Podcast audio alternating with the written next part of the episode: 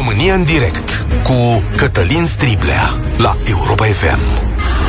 Bun găsit! Bine ați venit la cea mai importantă dezbatere din România. Procurorii au deschis două dosare penale după prăbușirea podului din județul Neamț la finalul săptămânii trecute. Un dosar este pentru vătămare, altul pentru abuz în serviciu. Vinovații vor fi găsiți peste ani, desigur, dacă vor fi găsiți. Dar noi, ca opinie publică, suntem datori aici cu o judecată, pentru că până acum știam noi că infrastructura, construcțiile din țara asta sunt neîngrijite, nu se repară, că mai e sărăcie și paragină, dar nu știam că ne cad și în cap că ar putea să ne omoare. Despre asta e vorba. Și mai știm noi ceva, că de ani buni, programele politice prin care se face infrastructură sunt niște mașinuțe de furat din banii publici. Unde în această poveste se întâlnesc aceste credințe sau dacă ele sunt adevărate, ne putem întreba. Dar putem să întrebăm ceva mult mai greu, mult mai uh, profund. Oare după ani buni de plecat din România, de lipsă sau din cauza lipsei de atractivitate a salariilor, mai sunt constructorii români la nivelul acela în care să ne ofere meserie și siguranță? Întreb și asta. Ce date avem? Ce fapte avem? Câteva care ne dau o imagine îngrijorătoare. Podul dintre Sagna și Luțca a fost construit acum 50 de ani. Are probleme încă de la construcție. Primele dintre ele au fost descoperite în 1976. Podul a intrat într-un regim de monitorizare specială. Acesta viza structura sa de rezistență. O expertiză din 2018 găsea probleme mari ale podului. Ziarul Libertatea citează expertiza și arată că în ea se vorbea de lipsa betonului de acoperire a armăturilor, exfolierea betonului de nivelul tablierului, de la nivelul tablierului, de armături fără strat de acoperire, de coroziunea armăturii, de beton cu aspect friabil sau deformații ale tablierului în deschiderea centrală peste valorile admise. Am citat din raportul ăsta. Defectele au fost constatate și la piloni, unde era prezentată eroziunea betonului. Chiar și după capul nostru, care nu suntem constructori sau experți, asta nu sună foarte bine. Dar expertul punea pe masă două soluții de rezolvare, zice Libertatea, una mai grea, mai complexă, care înseamnă refacerea podului, alta mai simplă, cu o modernizare, o cosmetizare, niște lucrări de reparații. Conducerea județului Neamț mai cere o expertiză care arată că soluția mai ușoară e destul, domnule, în cazul ăsta se poate face. De ce s-a făcut acest lucru? Mi-e foarte greu să spun. Eu zic că ar putea să fie și lipsă de bani sau celebrul românesc merge și așa, ar putea să fie mai multe lucruri aici. Constructorul ales face o lucrare pe măsura proiectului pus la dispoziție, adică reparațiile acelea, dar fără a intra în structura de rezistență.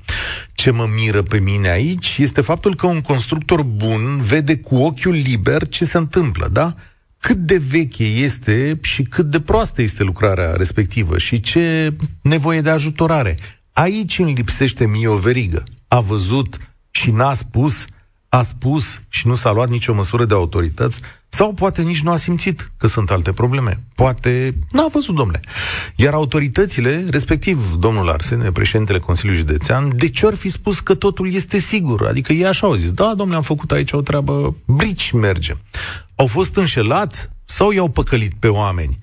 Noi nu suntem procurori, nu avem răspunsul la întrebările astea, dar aici vin procurorii, ei caută răspunsurile astea, le lăsăm în seama lor. Ca societate avem însă întrebări generale de pus pentru că aici trebuie să trăim un pic mai bine și mai sigur. Așadar, 0372069599. Repet acest număr de telefon, puteți să ne sunați de oriunde. 0372069599. Ce credeți că s-a întâmplat acolo, cu podul din județul Neamț? Este greșeala constructorilor sau a autorităților? Dar mai are România constructori de calitate, oameni buni, care să vadă ce e acolo, da? Și vă aștept desigur cu exemple de lucrări îndoielnice. De unde trăiți voi, din zona în care sunteți, că sunt sigur că voi știți mai bine ca noi de fiecare dată ce se întâmplă acolo. 0372069599 Mă uit și la mesajele de pe Facebook atât cât am timp. Și uh, cred că putem porni această dezbatere. Primul care ne-a sunat este Claudiu, salutare! Uh, salut, Cătălin! Sunt uh, chiar din Neamț și am sunat să atrag atenția asupra altui pod, dar mult mai periculos decât cel care s-a prăbușit. Locuiesc undeva în Pângărați. Acel pod, cred că tot 70 de ani are, trece peste un canal, distanța până la apă este de 15 metri, iar adâncimea 10 la apă, fiindcă este barajul de la Pângărați. Uh-huh.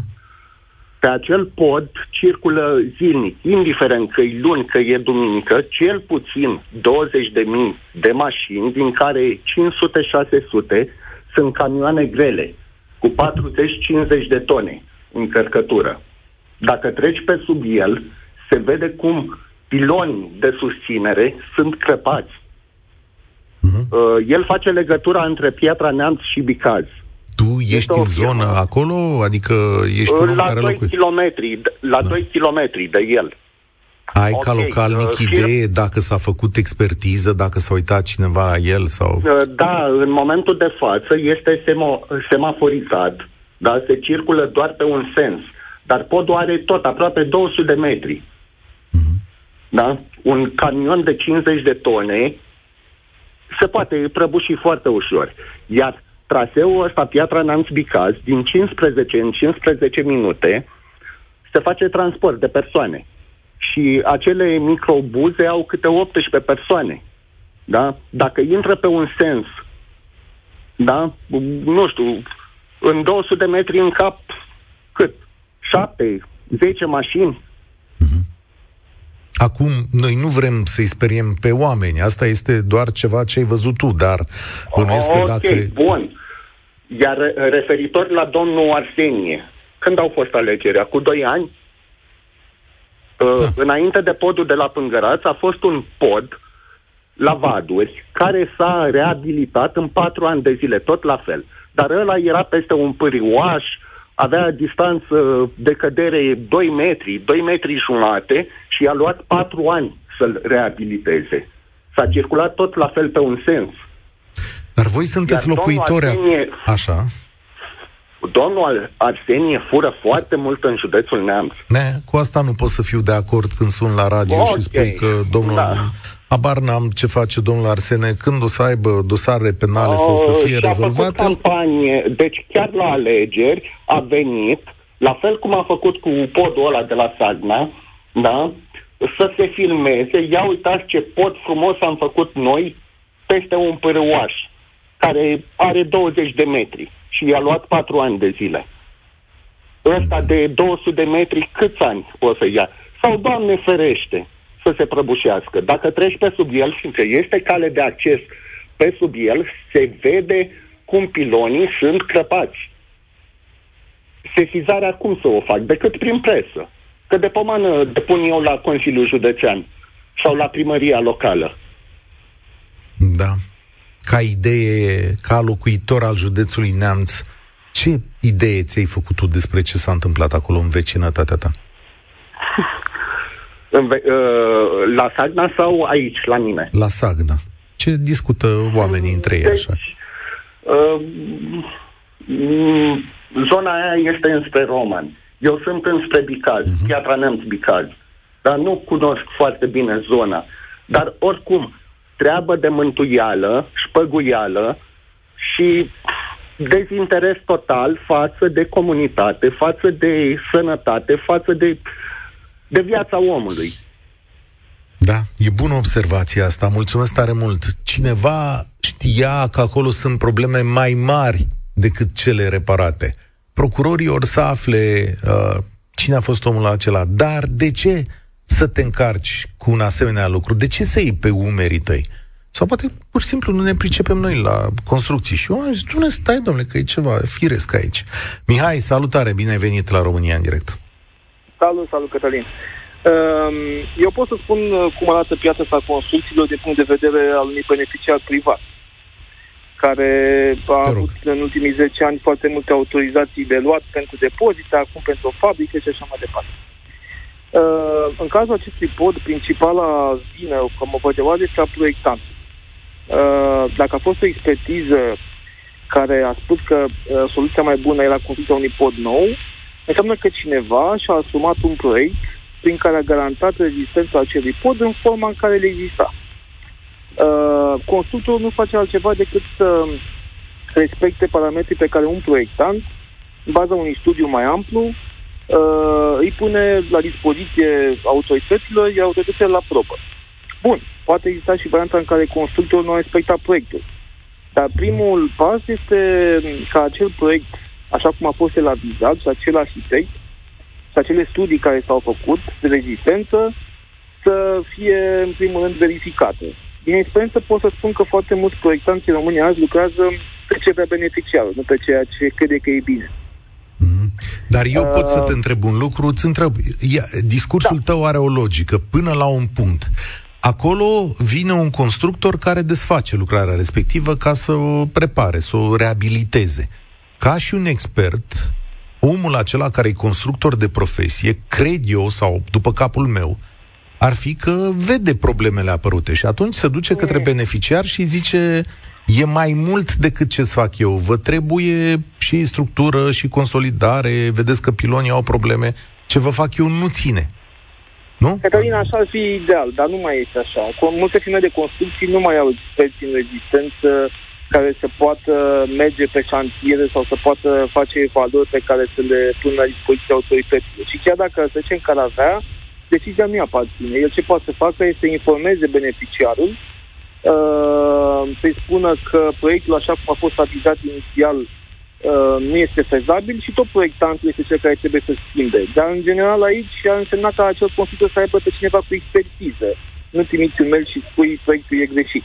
Tot trebuie făcute niște teste, niște evaluări la fața locului. Eu cred că în cazul de față trebuie de verificatori dacă acel constructor a informat.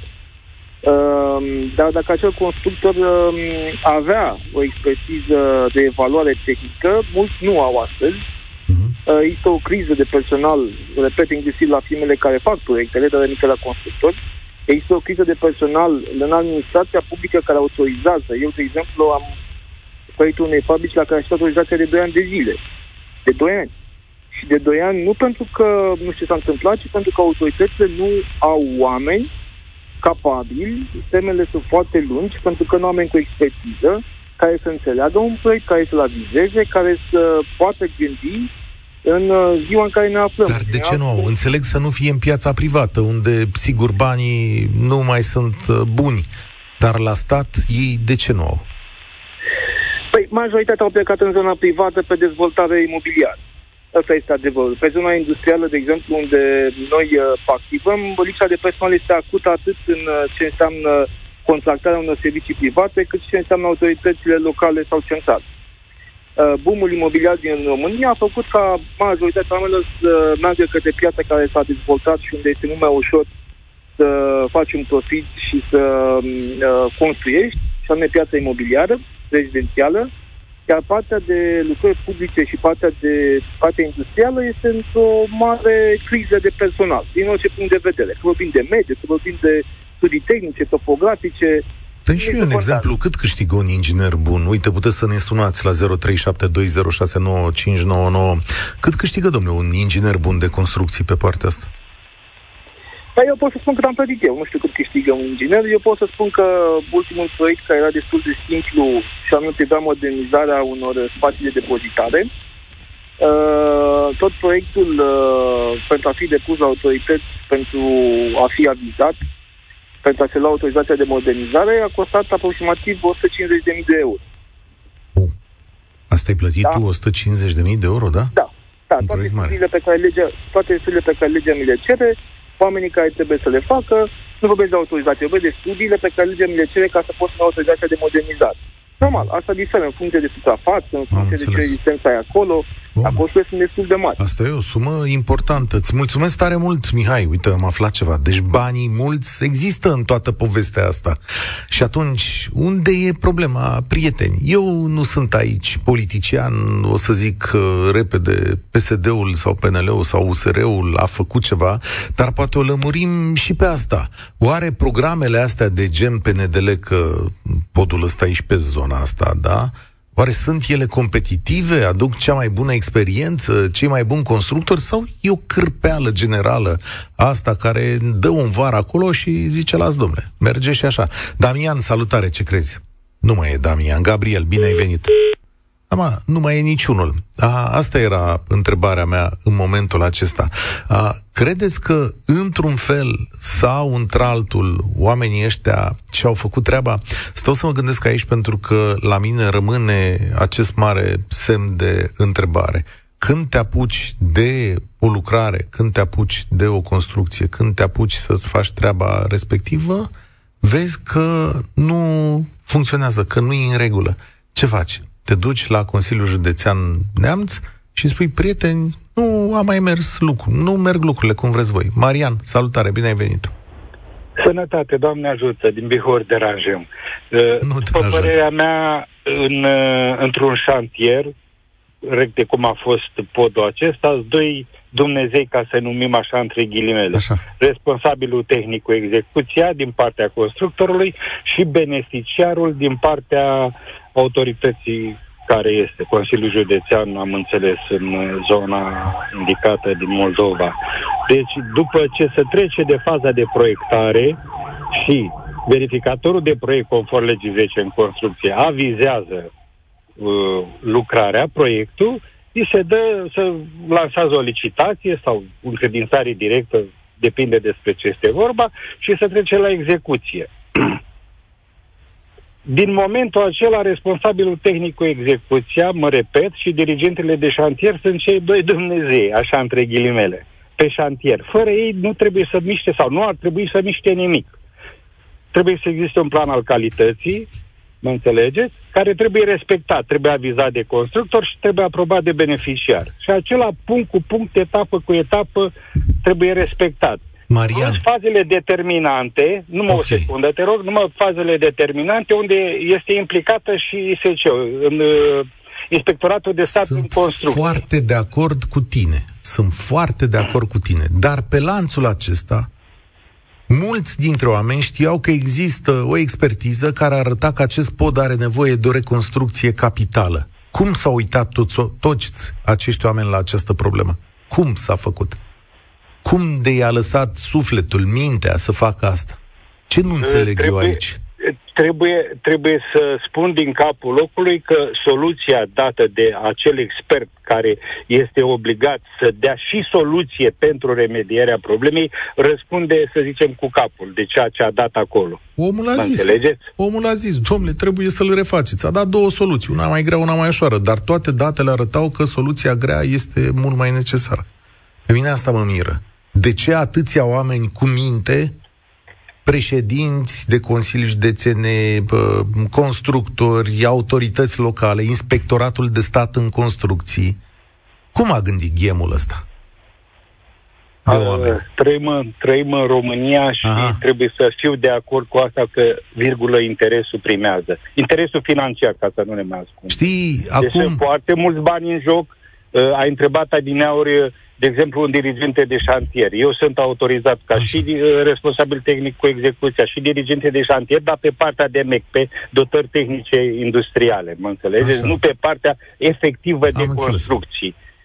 Dar uh, nu pot să gândesc ca un om cu scaun la cap, ca să mă exprim așa. Un dirigente de șantier câștigă, în genere, la lucrarea asta, care am înțeles la uh, antevorbitorul anterior, undeva la 150 de mii de euro, câștigă între 2 și 3% din valoarea lucrărilor de construcție-montaj. Deci asta este partea lui. Salariul lui, renumerația lui, cum ar veni. Sau a firmei de consultanță care a fost angajată. Nu e rău 2 Deci o sumă mare. E o, sumă, sumă mare de bani. Pe, pe suma Uite, responsabilităților. Ești dirigente de șantier.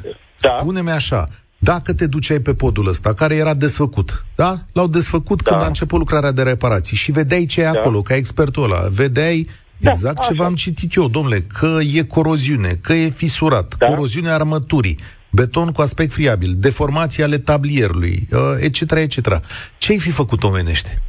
Am și anticipat uh, întrebarea și da. răspunsul mi este foarte simplu pentru că mi s-au întâmplat în județul Bihor, deci spun încă o dată unde e un colectiv foarte bun de oameni în uh, Inspectoratul de Stat în construcție, au fost și sunt, uh, chemam inspectorul zonal care este uh, denumit. În momentul când se depune au, pentru documentele pentru autorizația de construire, tot, tot te duci și înștiințezi cu 15 zile înainte de începerea lucrării uh, conform procedurilor legale, înștiințezi uh, inspectoratul de stat în construcții. Și acela desemnează un inspector. E, cum m-ai întrebat, ce făceam? Mâna pe telefon, domnul inspector, Popescu, Ionescu, Xulescu, care vă rog frumos să binevoiți să veniți în șantier. Și de fiecare dată nu a așteptat oamenii nici e mail nici oficial, nici oficial, a doua zi. Deci pot să zic că în 24 de ore au fost prezenți pe șantier începând de la stadiul de fundare, Aha. deci când au fost Aha. lucrări noi. Dacă terenul de fundare începând acel banal pentru unii, natura terenului de fundare, unde trebuie să fie și proiectantul geotehnician. De aia mă miră faptul că ăia n-au fost și... nu specialiști, n-au fost ingineri. Bună observație, mulțumesc mult. Și când vine autoritatea Vedeți, aici e numirea politică. Vine autoritatea numită politic să verifice ce construiește tot politicul de acolo. Și oamenii ei onești ar fi spus, bă, vedeți că e o mare greșeală aici. Și autoritatea zice, lasă-mă așa că îl supărăm pe șeful. Apropo, vreau să vă zic și asta, că duminică aici la București se închide pasajul Unirii, da? Ați aflat că s-a certat și domnul Nicușor Dan cu doamna Firea. Din 2017 avem o expertiză care arată că acest pasaj este încadrat în clasa stării tehnice 4, nesatisfăcător, ceea ce înseamnă că prezintă deficiențe serioase la structura de rezistență. Tunelul este traversat zilnic de 60 de mașini. Păi, oameni buni, deci în 2017, la doamna Firea la București, vin unii, fac o expertiză și zic așa, păi, cred după capul nostru, e posibil să vă pice ăsta în cap. Vine 2017, 2018, 2019, de-abia în 2022 se hotărăște cineva să-l facă? Adică, cum funcționează, mă, țara asta? Zam, mi-e greu să înțeleg. Emilian, salutare, bine ai venit la România în direct. Bună ziua! De, aș dori să continui puțin ceea ce spuneați dumneavoastră puțin mai devreme, referitor la clasa politică. Cred că totul este, și n-aș vrea să dau doar în ei, pentru că nu sunt doar ei de vină. De vină suntem cu toți. Dar cred că interesele primează interesele lor, în primul rând. După care vine partea a doua, care este legată de uh, capacitatea fiecăruia. Și când spun capacitatea fiecăruia, mă refer aici la ce spuneați dumneavoastră mai devreme, uh, diriginți de șantier, ingineri, constructori și așa mai departe. Și nu în ultimul rând, vorba de birocrație. Uh, de ce? Cum? Pentru că tot ceea ce uh, s-a sesizat de către constructor. Dacă s-a sesizat, așa cum dumneavoastră spuneați mai devreme, totul, fiind vorba despre un proiect finanțat european, este vorba de foarte, foarte și foarte multe hârtii. Ăsta nu cred că e european, cred că e PNDL. Eu așa, adică el cu banii românești, că dacă era european uh, era mai complicat. Tot. Sunt undeva cam tot pe acolo. De ce? Da. Pentru că este vorba de foarte multe documente justificative, ceea ce majoritatea constructorilor încearcă să evite să facă. Ei vin poate și semnalează anumite probleme întâmpinate în timpul construcției și în timpul uh, lucrărilor. Dar e vorba de foarte multe uh, documente, ceea ce de la sine atrage și întârzierea replăților. Pentru că automat ei, înainte de a face un lucru și de a modifica ceva, sunt obligați să trimite toate aceste documente. Hai ei să-ți citesc toate... ceva. Vrei da. să afli ceva care întărește ceea ce spui? Deci, Ministerul Dezvoltării a trimis un comunicat și zice așa, podul de la Luțca nu ar fi trebuit dat în folosință deoarece lucrările nu sunt finalizate și nici recepționate. Ce zici de această chestiune? De documente, Vedeți? de avize, de birocrație. Vedeți? Exact, pentru că uh, sunt în, aproximativ în aceeași situație și vă dau un, un scurt uh, exemplu. Pentru a obține o simplă autorizație de la Compania Națională a Infrastructurii Rutiere, CNAIR, a fost nevoie să fiu refuzat și să mi se refuze documentația și uh, vă spun sincer, documentația era făcută foarte bine dar a fost refuzată de către Inspectoratul General al Poliției locale, datorită incap datorită faptului că sunt incapabili și nepregătiți. Pentru că nu a știut să citească normativul după care trebuie da. eliberat da. acel aviz. Nu mă miră. Iar lucrul, la, lucrul acesta ne întârzie cu foarte mult timp. Și am fost nevoit să aștept undeva la un an și jumătate pentru a obține un singur aviz. Domnule, dar dacă, mulțumesc tare mult, Emilian, dar dacă incompetența de care vorbește aici s-a manifestat în sens invers și întreb așa, s-a uitat toată lumea și a zis, domnule, nu-i problemă. Nu e problemă, mai ține, uite, facem aici, luăm la pilă și facem. Cineva care semnează Carl pe Facebook zice așa, greșeala autorităților sau a constructorilor? Că asta e întrebarea noastră de astăzi. Eu cred că este greșeala amândurora. Și mai este un vinovat care merită să fie responsabil, noi cetățenii, pentru că autoritățile, cât și constructorii, fac totul în bătaie de joc, pentru că suntem ignoranți și permisivi. Aici vă contrazic. Ce să fac eu, uh, de exemplu, bucureștean, când circul pe pasajul Basarab și știu că nici ăsta nu e recepționat? A, e o surpriză pentru voi? Da. Să știți că pasajul de la uh, pasajul Basarab nu e recepționat pentru că nu sunt terminate toate lucrările. Primăria, primăria dă asigurări că e siguranță, sunt niște lucrări mici pe care le-au uitat, dar nu e recepționat. Da? Unde suntem? Linia nouă, nu? Costel, salutare, bine ai venit la noi. Autorități, salutare, Cătălin. constructori, unde ești? Salutare, eu sunt pe șantier, Cătălin. Am, uh, am ținut să te sun, că știu cum merge treburile pe șantier. Sunt la o mm. firmă de 16 ani, construim, uh, construim poduri, două, trei poduri de jos sau de sub pământ, care știe cum se face treaba. Mm. Eu zic că la podul ăsta este de vină de la hârtii, de la proiectanți, proiectantul de la birou nu se compară cu munca după șantier în niciun caz. Mm. Șeful meu, care este și administratorul firmei, care a, consultă proiectul de la cap la cap, nu este ceva neregulă, nu-i dă drumul la lucrare până nu este avizat și corecția ce trebuie făcut. Da. Noi, ce să spun? Alo? Uite, zic eu ce să-mi zici, Costele, fii atent. Dacă te-ai duce la o lucrare de asta, la un pod, și l-ai desface. Da. Și te-ai uita că proiectul pe care l-ai primit nu rezolvă ce probleme sunt acolo. Păi, tocmai asta vreau să spun. Ți-am mai spus, am mai vorbit și alții băieți înaintea mea despre chestia asta. Uh, și constructorul are mare vină. Deci în momentul când uh, șeful meu vede că nu este în regulă ce trebuie făcut, că este noi și reabilităm poduri, facem două, trei poduri de reabilitate pe an. Șeful meu când vede că nu este în regulă ceea ce trebuie făcut, nu demarează lucrarea până nu cheamă și pe cei de la CNAIR, că am făcut poduri și pe DNU și pe a, și cheamă pe cei de la CNAIR și de la Minister și tot și atunci îi dă drumul la lucrare nu face treabă de mântuială. E și problema constructorilor. Mulți constructori zice, gata, așa proiectantul și ea. Nu, se greșește foarte mult la birou munca de la birou nu se, după masă, de la proiectant, nu se compară cu ce e pe șantier. Auzi? Vine și... Te rog, da. zi, zi, zi acolo. Cine vine? Poftim? Te întrebam cine vine, că asta ți am luat vorba din gură. La, la noi pe șantier? Auzi, spunem în felul următor. Domnule, mai știu constructorii români meserie? Adică să mai știe Domnule, carte? Sunt, sunt, sunt foarte puțini. Sunt foarte puțini. Noi ne-am apucat de niște poduri de reabilitare și le-am terminat în termen uh, de 3 luni, aveam termen la 9 luni de zile. Alt lângă un pod lângă, la 2 km de noi, nu erau nici la 20% cu lucrarea. Se apucă să facă poduri tot din, uh, din cadrul oamenilor de mână ale, ale politicienilor, se apucă de la case să facă poduri. Nu este așa ceva. Nu poți să faci tu poduri care ai făcut ca nu adică, este așa, nu este adică așa ușor. zici că sunt niște băieți mână-mână cu politicieni, că lucrările astea... ceea ce spunea și, și băieții mai devreme. De interes politic, își bagă firmele lor mai înaintare. Uite, șeful meu poate a pierdut multe licitații tot din cauza asta la poduri. Și noi facem, noi facem poduri și șase luni de zile am făcut poduri peste autostradă la kilometru 23. Mm-hmm. Peste autostradă. Se oprea circulația noaptea, am lucrat noaptea noi. N-am încurcat circulație, n-am încurcat nimic. Deci trebuie gândite de la cap la cap. Deci nu poți să te duci tu unul care faci case căsuțe din alea de 60.000 de euro să te duci să te apuci din pod. Are o firmă de construcție și politicianul și ce? Gata, iau eu. Ia și el, iau și eu. Nu este așa. Nu este așa simplu.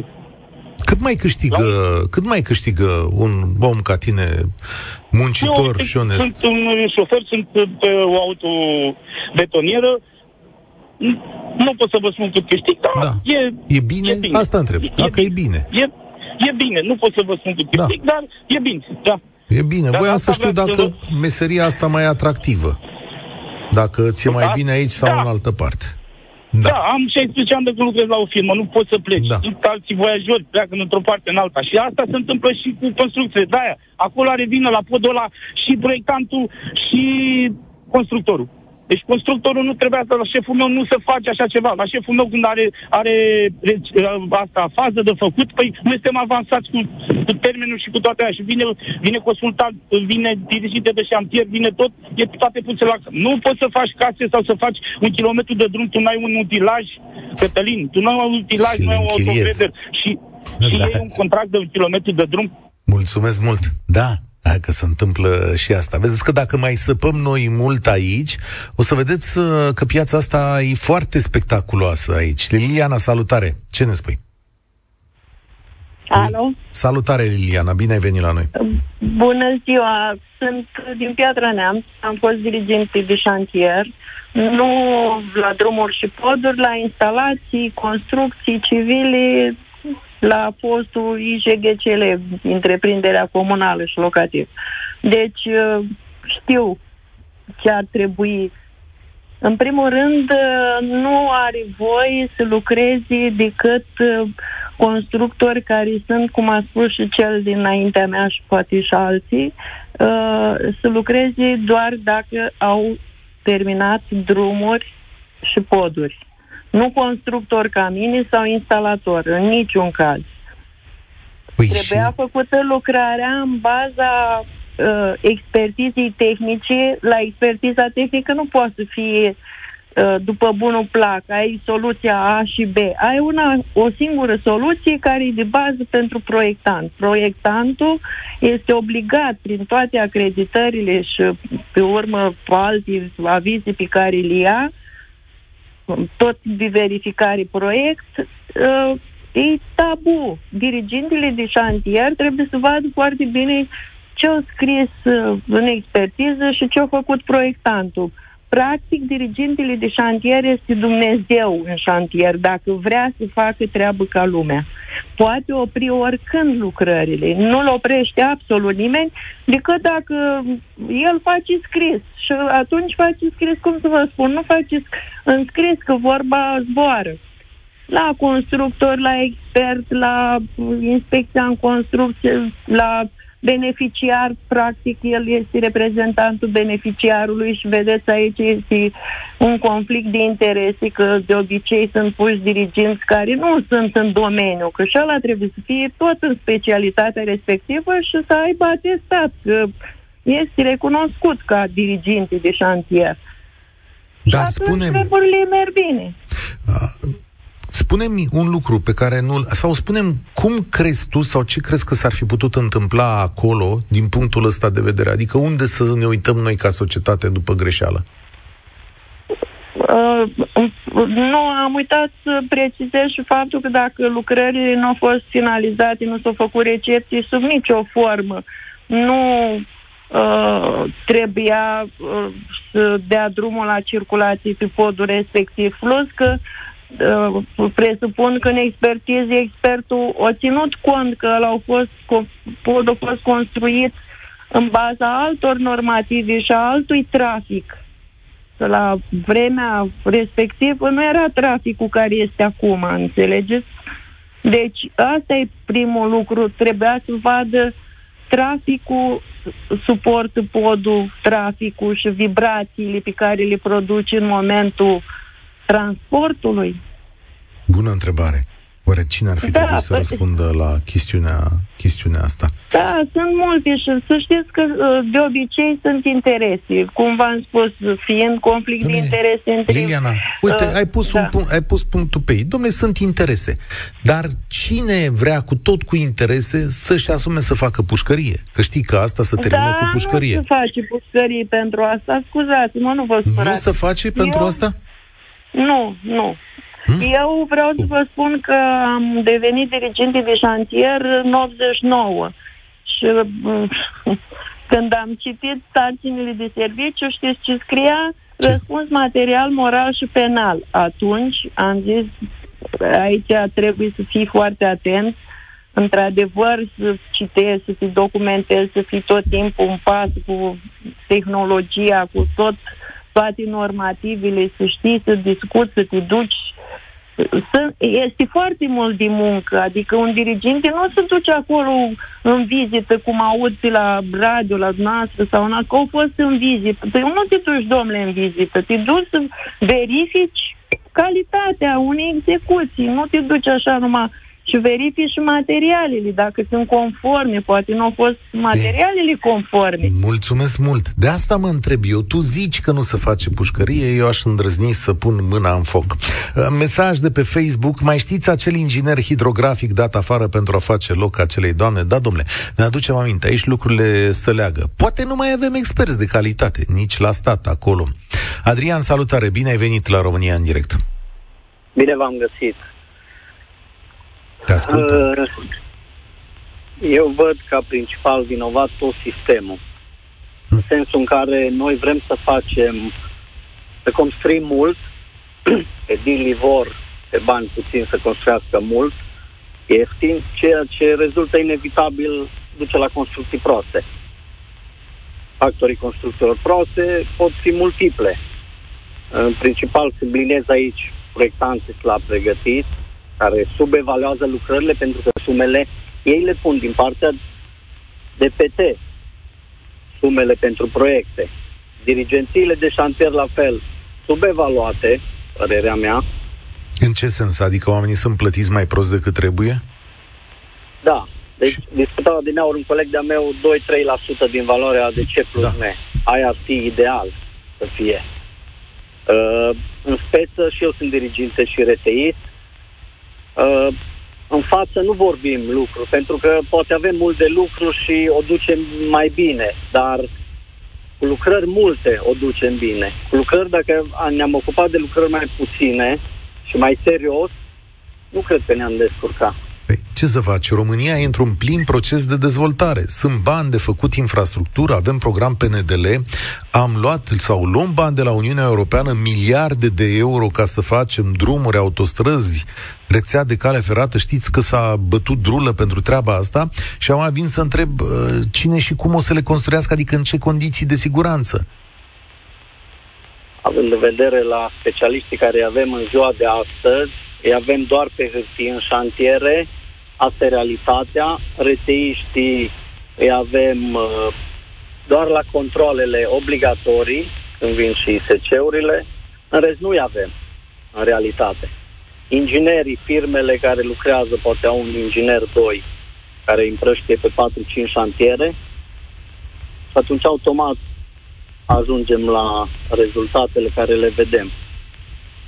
Deci e sărăcie, în fapt, și oamenii nu sunt bine plătiți. Asta îmi spui?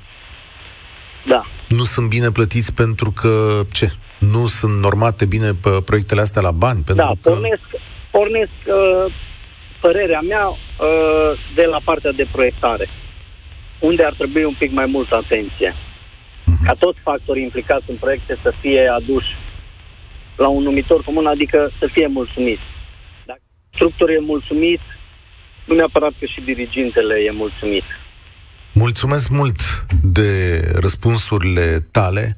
Vedeți că e o încrengătură care încetul cu încetul începe să iasă la suprafață. Dacă e o greșeală colectivă în această situație, dar cum v-ați gândit voi? Adică ați știut că se greșește ceva sau sunteți la nivelul acela în care nici nu mai bănuiți că se greșește? Cred că mai avem două minute la dispoziție. Mihai, salutare, bine ai venit la România în direct. Mihai. Alo, bună, bună. Uh, bună ziua tuturor. Mihai de la Sibiu vă, vă sună. Uh, vreau să vă povestesc o întâmplare. Te rog. Am, am lucrat uh, și eu, în fine, nu, nu este domeniul meu de specialitate, specialitatea este financiară la mine, dar tatăl meu a lucrat peste 20 de ani în construcții, a fost diriginte de șantier, șef de șantier, cum vreți să-i spuneți, Uh, și a lucrat cu foarte multe feluri de oameni. Este o penurie foarte mare de, de calitate în domeniul construcțiilor, și la calificați și la necalificați. Iar dânsul s-a pensionat anticipat pentru că efectiv nu mai putea cu cine lucra. Adică erau uh, persoane necalificate. Și acum să vă povestesc întâmplarea. După ce a plecat dânsul dintr-o oarecare firmă, uh, într-o lună de zile, nici măcar o lună de zile, a venit un muncitor biat la servici, care, într-un sfert de oră de la prezența la locul de muncă, s-a urcat pe o bordură să facă o treabă, a căzut jos, s-a lovit la cap și a murit. Uh, singura scăpare a patronului, pentru că nu mai, mai avea diriginte de șantier, avut în vedere că poziția era vacantată, de plecarea tatălui meu, uh, dânsul l-a văzut pe angajat și a spus să plece acasă. Acesta, acest lucru, și martorii având în vedere că a avut martori, l-a scăpat de pușcărie. Mhm. Da. Uh, singurul lucru, adică singurul lucru, tata mai povestea despre șantier, dar singurul lucru care mi l-a, mi l-a transmis așa cu durere de inimă, adică cu durere de inimă, cu, cu mulțumire, a fost uh, următoarea chestiune. A spus, Mihai, sunt mulțumit, mulțumit că am putut să plec fără să am morți pe șantier. Domnule, această concluzie a emisiunii noastre este una dintre cele mai amare. Dar dacă, slavă Domnului, nu au fost morți pe șantier, s-ar putea să fie în aceste accidente. V-ați gândit la chestiunea asta? Și aici doar un noroc a făcut să fie doar o persoană vătămată. Sper că nu e gravă acea persoană vătămată. Dar dacă erau mai mulți oameni, dacă se întâmpla când trecea, știu eu, o mașină cu zeci de oameni, un autocar. Domnul Arsene zicea când a preluat podul ăsta în noiembrie că s-a făcut un test de rezistență, că rez- rezistă la 340 de tone și ne-a asigurat că oricum nu o să fie niciodată 340 de tone și că a fost consolidat consolidat podul prin folosirea fibrelor de carbon, a materialelor speciale, are un comportament normal. E, acum mai stați și judecați și dumneavoastră dacă aceasta este normalitatea. Eu am lăsat aici câteva întrebări pentru autoritățile din România, dar și pentru oamenii care au lucrat acolo. Gândiți-vă și răspundeți. Ați știut și n-ați făcut nimic? Sau habar n-ați avut pe ce lume sunteți? România în direct se încheie aici. Eu sunt Cătălin Striblea. Vă aștept și mâine spor la treabă. România în direct cu Cătălin Striblea la Europa FM.